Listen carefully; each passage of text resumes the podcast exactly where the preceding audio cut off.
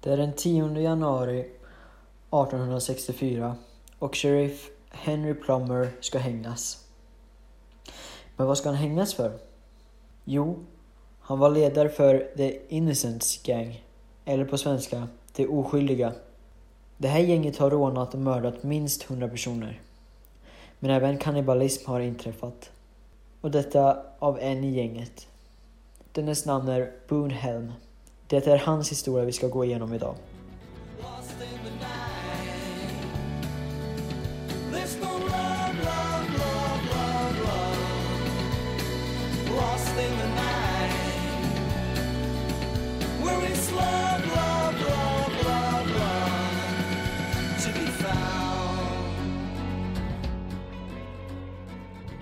Hej och välkommen till min podd Lägerelden. Jag vill först och främst be om ursäkt för att ljudet är kanske lite annorlunda idag. Lite mer eko och lite mer bakgrundsljud.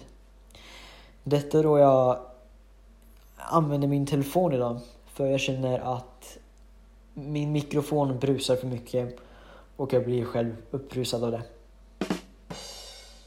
Nej, men skämt åsido. Jag blir irriterad på att det brusar så mycket, vilket jag tror att ni också blir. Så vi testar telefonen idag.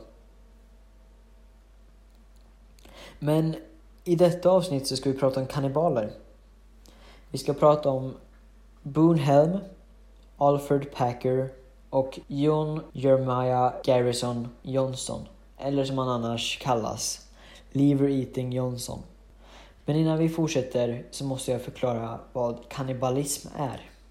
Kannibalism är att man äter en av sin samma arts kött. Exempelvis om en människa äter en annan människa. Men kannibalism kan även förekomma i djurriket. Detta oftast att fiskar äter varandra. Kannibalism sägs komma ifrån Kongo, men även från olika sekter och ritualer. Men nu fortsätter vi med Boonhelm, som Philip Källström berättar om.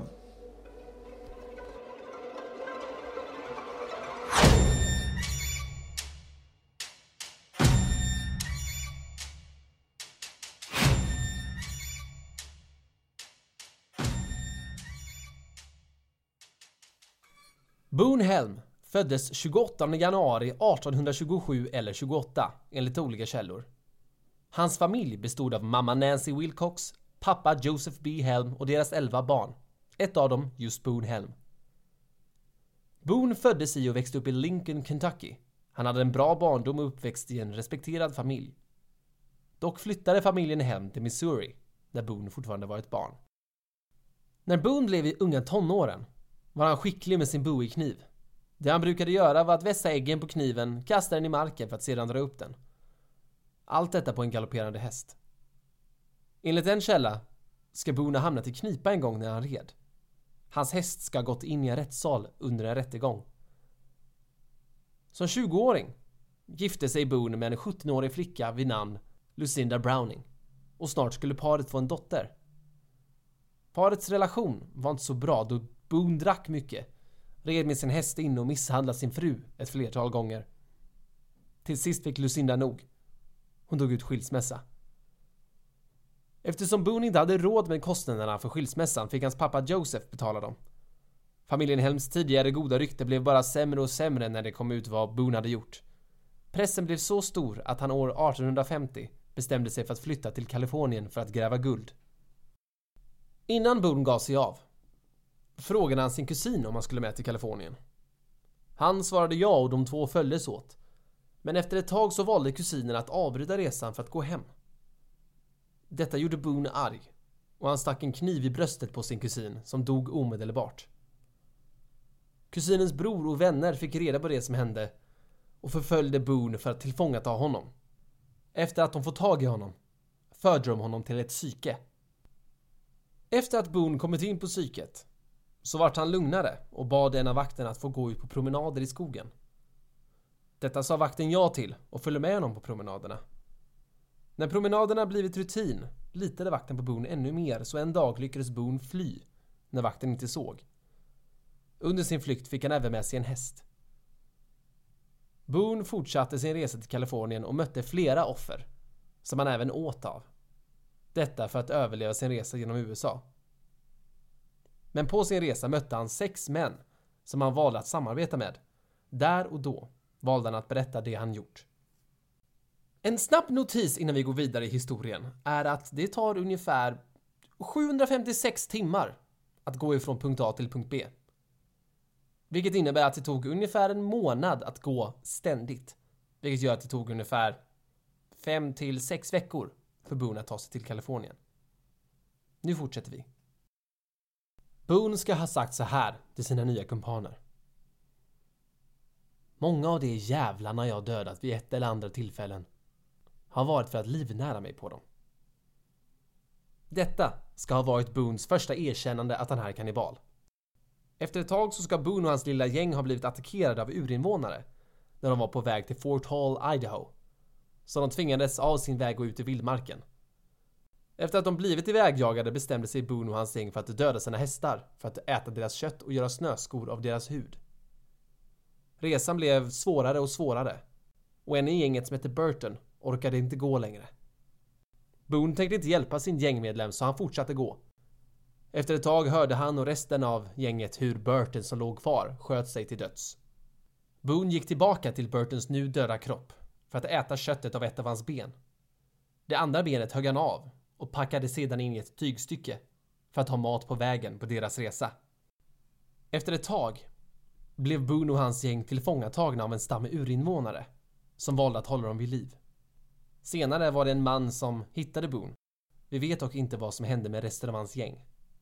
Denna man valde att ta med sig Boone till Salt Lake City, Utah. Dock fick denna inget av Boone, även om Boone hade 1400 dollar som hade varit värt 43 000 dollar idag, ungefär 372 500 kronor. Då får vi inte glömma att denna man som räddade Boone gav honom även mat, vatten och kläder. Kort efter att Boone hade kommit till Salt Lake City vart han efterlyst. Antagligen för att ha rymt från psyksjukhuset och mordet på sin kusin. Så han begav sig vidare och hamnade sedan i San Francisco, som ligger i den gyllene delstaten Kalifornien. Boone kom till en ranchägare som tog hand om honom och höll honom gömd från lagen. Han fick även mat och husrum, men detta dög inte för Boone. Han mördade ranchägaren, antagligen för att Boone inte litade på honom. Efter händelsen på ranchen flydde han till Oregon. Dock blev det inte bättre där. Han fortsatte att råna och döda folk och blev tungt alkoholiserad igen. År 1862 var Boone väldigt berusad och en dag sköt han ihjäl en man på en salong. Denna mannen hette Dutch Fred. Efter att Boone hade gjort det så flydde han. Och när Boone var på flykt ännu en gång var det en som följde efter honom. Efter att Boone varit lös ett tag så vart han hittad av myndigheterna. Boone blev infångad och bad sin bror Old Tex om hjälp. Med en stor summa pengar från Boone fick han sin bror att betala alla vittnen att stå till godo för honom. Myndigheterna lyckades inte fälla Boone, så hans bror följde med honom till Texas. När han kom ut igen återgick Boone till att råna och mörda folk. Detta ledde dock till att han greps i Montana för det mord han begått. Det är här som Henry Plummer och hans gäng kommer in i bilden. Det var efter att Boone hade kommit till Texas som han gick med i Plummers gäng. Det var Boone och fyra andra gängmedlemmar som blev gripna. Under rättegången så fick Boone en bibel som han kysste. Men då och då skadade Boone sig själv och började anklaga sin nära vän och gängkollega Three-Fingered Jack Gallagher för brott som Boone själv hade begått. Det slutade med att Boone blev dömd till döden och skulle hängas. Montana hängde Boone, Gallagher och några andra från gänget den 14 januari 1864. Boones sista ord ska ha varit Jag kommer att vara i helvetet med er om en minut. När böden närmar sig Boone så ska han ha utropat Varje man för sina principer! Hurra för Jeff Davis! Låt oss riva av detta! Sedan ska Boone ha sprungit av galgen innan böden han dra i spaken. Detta resulterade i att Boone hängde sig själv. Levi Boone Helm blev begravd på Boot Hill kyrkogården som ligger i Virginia City.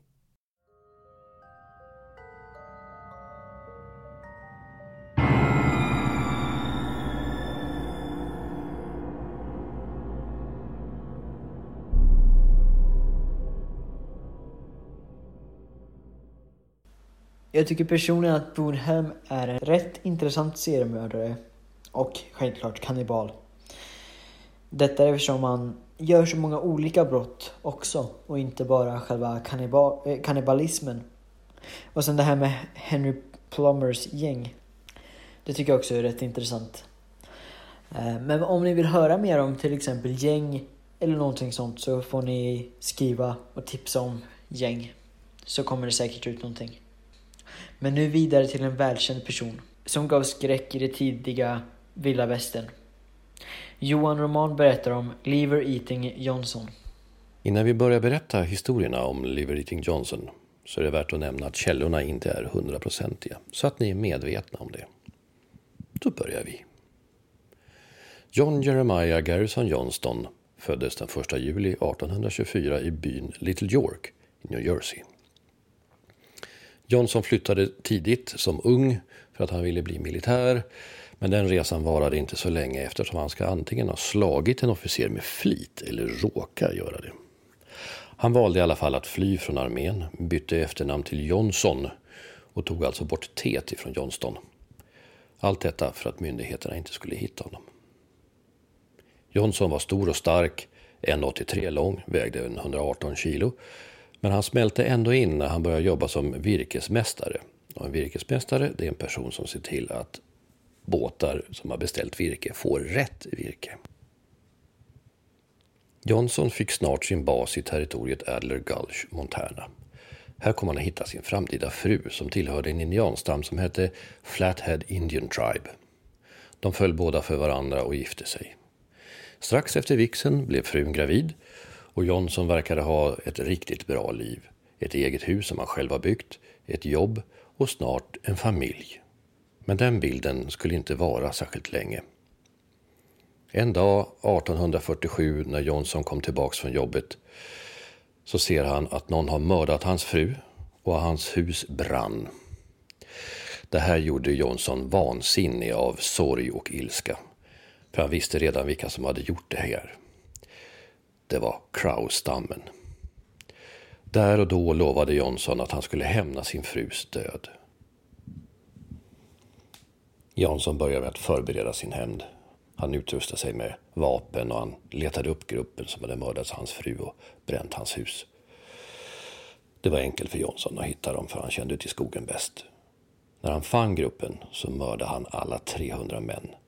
Han skalperade deras huvuden och han skar ut deras levrar för att äta den. Och det räknades som ett väldigt grovt brott i Crow-stammen. För utan lever så skulle de inte kunna leva i nästa värld. Här ska vi återigen notera att det är nog inte 100% sant, men det står i en så kallad trovärdig källa.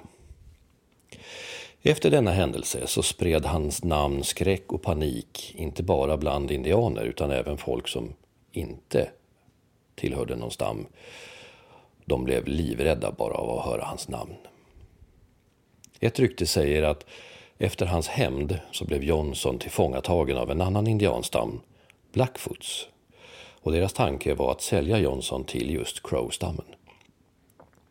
De band Johnson naken och lämnade honom i en tipi med en ung oerfaren vakt. Efter ett tag märkte Johnson att repet som höll fast honom inte var så bra knutet, så han lyckades ta sig ur snörningen. När han väl var fri så slog han ner vakten, skalperade honom och högg även av honom ett ben som han hade som färdkost på sin rymningsfärd. Johnson lyckades rymma och på flykten så hittade han en av sina gamla vänner som hjälpte honom att ta sig 320 kilometer hem. Ungefär 25 år efter att Johnson hade hämnats på Crowstammen så ville han sluta fred med stammen. De olika indianstammarna ska ha varit i krig mot varandra men Johnsons fredsgest ska också ha påverkat alla stammarna att sluta fred med varandra. Från 1864 till sin död 1900 så jobbade Johnson som militär, sjöman, jägare, byggarbetare, guldgrävare, whiskyleverantör, reseguide. Han dog på ett veteranhem i Santa Monica, Kalifornien och begravdes på kyrkogården för veteraner i Los Angeles den 21 januari 1900. 1974 så hölls en kampanj för att få Johnsons kropp flyttad från Los Angeles till Cody, Wyoming. Deras kampanj gick igenom och idag ligger Johnsons kropp i Cody.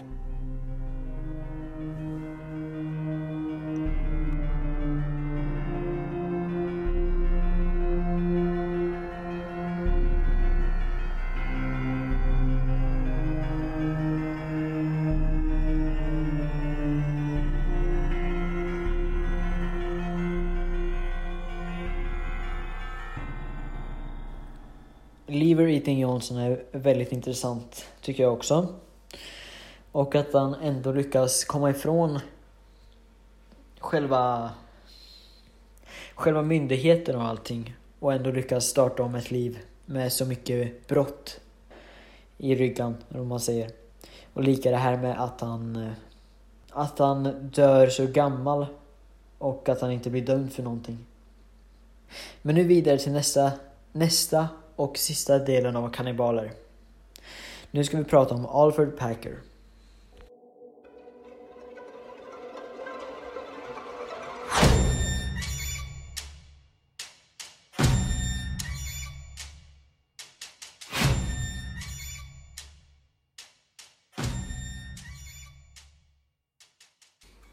Alfred Packer föddes 21 januari 1842 i Allegheny Country, Pennsylvania. Redan i början av 1850-talet så flyttade Alfred och hans familj till Lagrange Country. Ett långt hopp i historien, ända till 1873 till 74. Då gick Packer med en grupp guldgrävare i Colorado. I gruppen var det fem män. Det var Shannon Bell, James Humphrey, Frank Miller, George Noon och Israel Swan. Men det fanns även en chef som kallades O'Ray. Deras resa var planerad tidigare, men eftersom det skulle vara så kallt för att gräva efter guldet så ville O'Ray att det skulle vänta till våren. Detta lydde inte gruppen och de började packa för sin resa till Lake City. Deras resa gick bra, fram till februari 1874. Deras mat tog slut och de gick så långt att de åt upp sina egna mockasiner. Er som inte vet vad mockasiner är för något så är ett par skor av oftast läder och päls. Och bild på mockasiner kommer att finnas i Facebookgruppen. Men även mockasinerna tog slut. Enligt Alfred så blev Bell en dag galen av hunger, så han jagade och försökte äta Packer. Det slutade med att Packer dödade honom. Återigen, enligt Packer så hade Bell redan dödat de andra i gruppen och börjat äta av dem. Det var då Packer fick två val. Antingen var det att äta av köttet eller svälta. Så han valde att äta av köttet. Det blir vår och Packer tar sig ur gruvan och bergen. Han tar sig till, till en indiansk byrå och berättar om vad han har gjort. Men det är många som inte tror på hans historia. Och i april samma år så provades Packer i domstol. Han blev då dömd för fem dråp, varav ett till självförsvar, vilket var mot Bell. Packer blev dömd till fängelse i staden Watch. Men han rymde dock senare. Packer blev inte hittad förrän 1883. Alltså inte förrän nio år senare. Då hade han döpt om sig till John Schwartz och var i staden Wyoming. Packer blev prövad en andra gång och då dömd till 40 års fängelse i Cannon City. Packer satt i 15 år innan han blev prövad igen. Han blev godkänd och blev frisläppt. Därefter flyttade Packer till Denver och jobbade hårt för att få sitt namn rent igen. Något han hade svårt med att göra. Packer dog 1907 i Littleton, 65 år gammal. En domare vid namn Irvin F. Kushner försökte få Packer frikänd efter hans död, men misslyckades.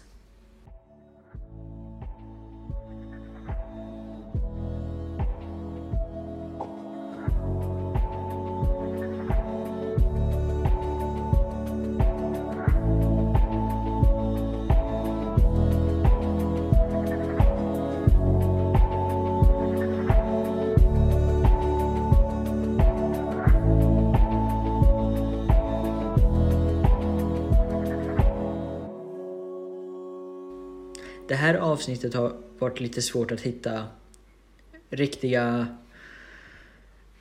vad säger man, riktiga källor eller trovärdiga källor. Eller riktigt trovärdiga källor. Eh, då fallen, då både Alfred Packer och Lever Eating Johnson fallet var på 1850-talet. Så jag ber om ursäkt redan nu, eller ja, i efterhand nu då. Om någonting inte skulle stämma.